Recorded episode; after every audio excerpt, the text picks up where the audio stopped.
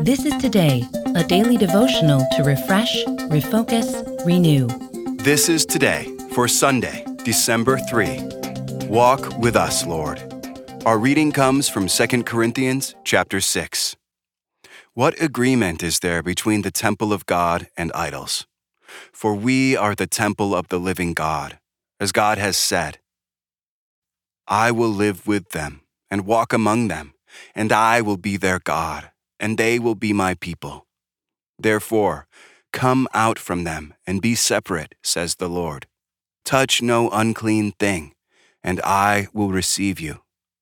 And I will be a father to you, and you will be my sons and daughters, says the Lord Almighty. Miss Betty, 86, shuffles with her walker to the front of the sanctuary.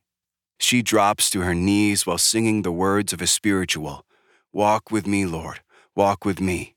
While I'm on this tedious journey, I want Jesus to walk with me.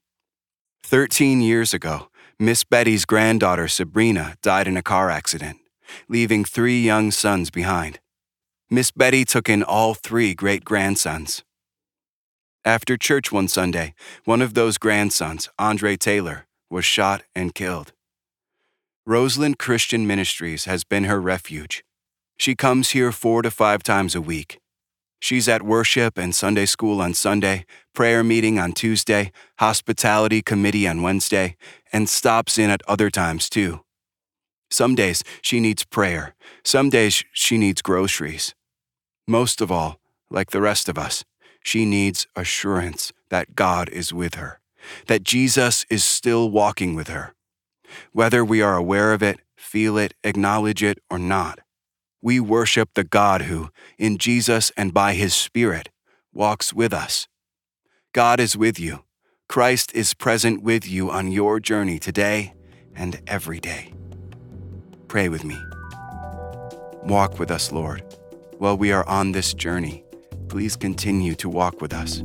Be our guide and hold our hand. Amen. This is Today. Get our free daily devotional on the go Get it delivered to your email inbox each morning or download our app to your mobile device. Sign up at todaydevotional.com.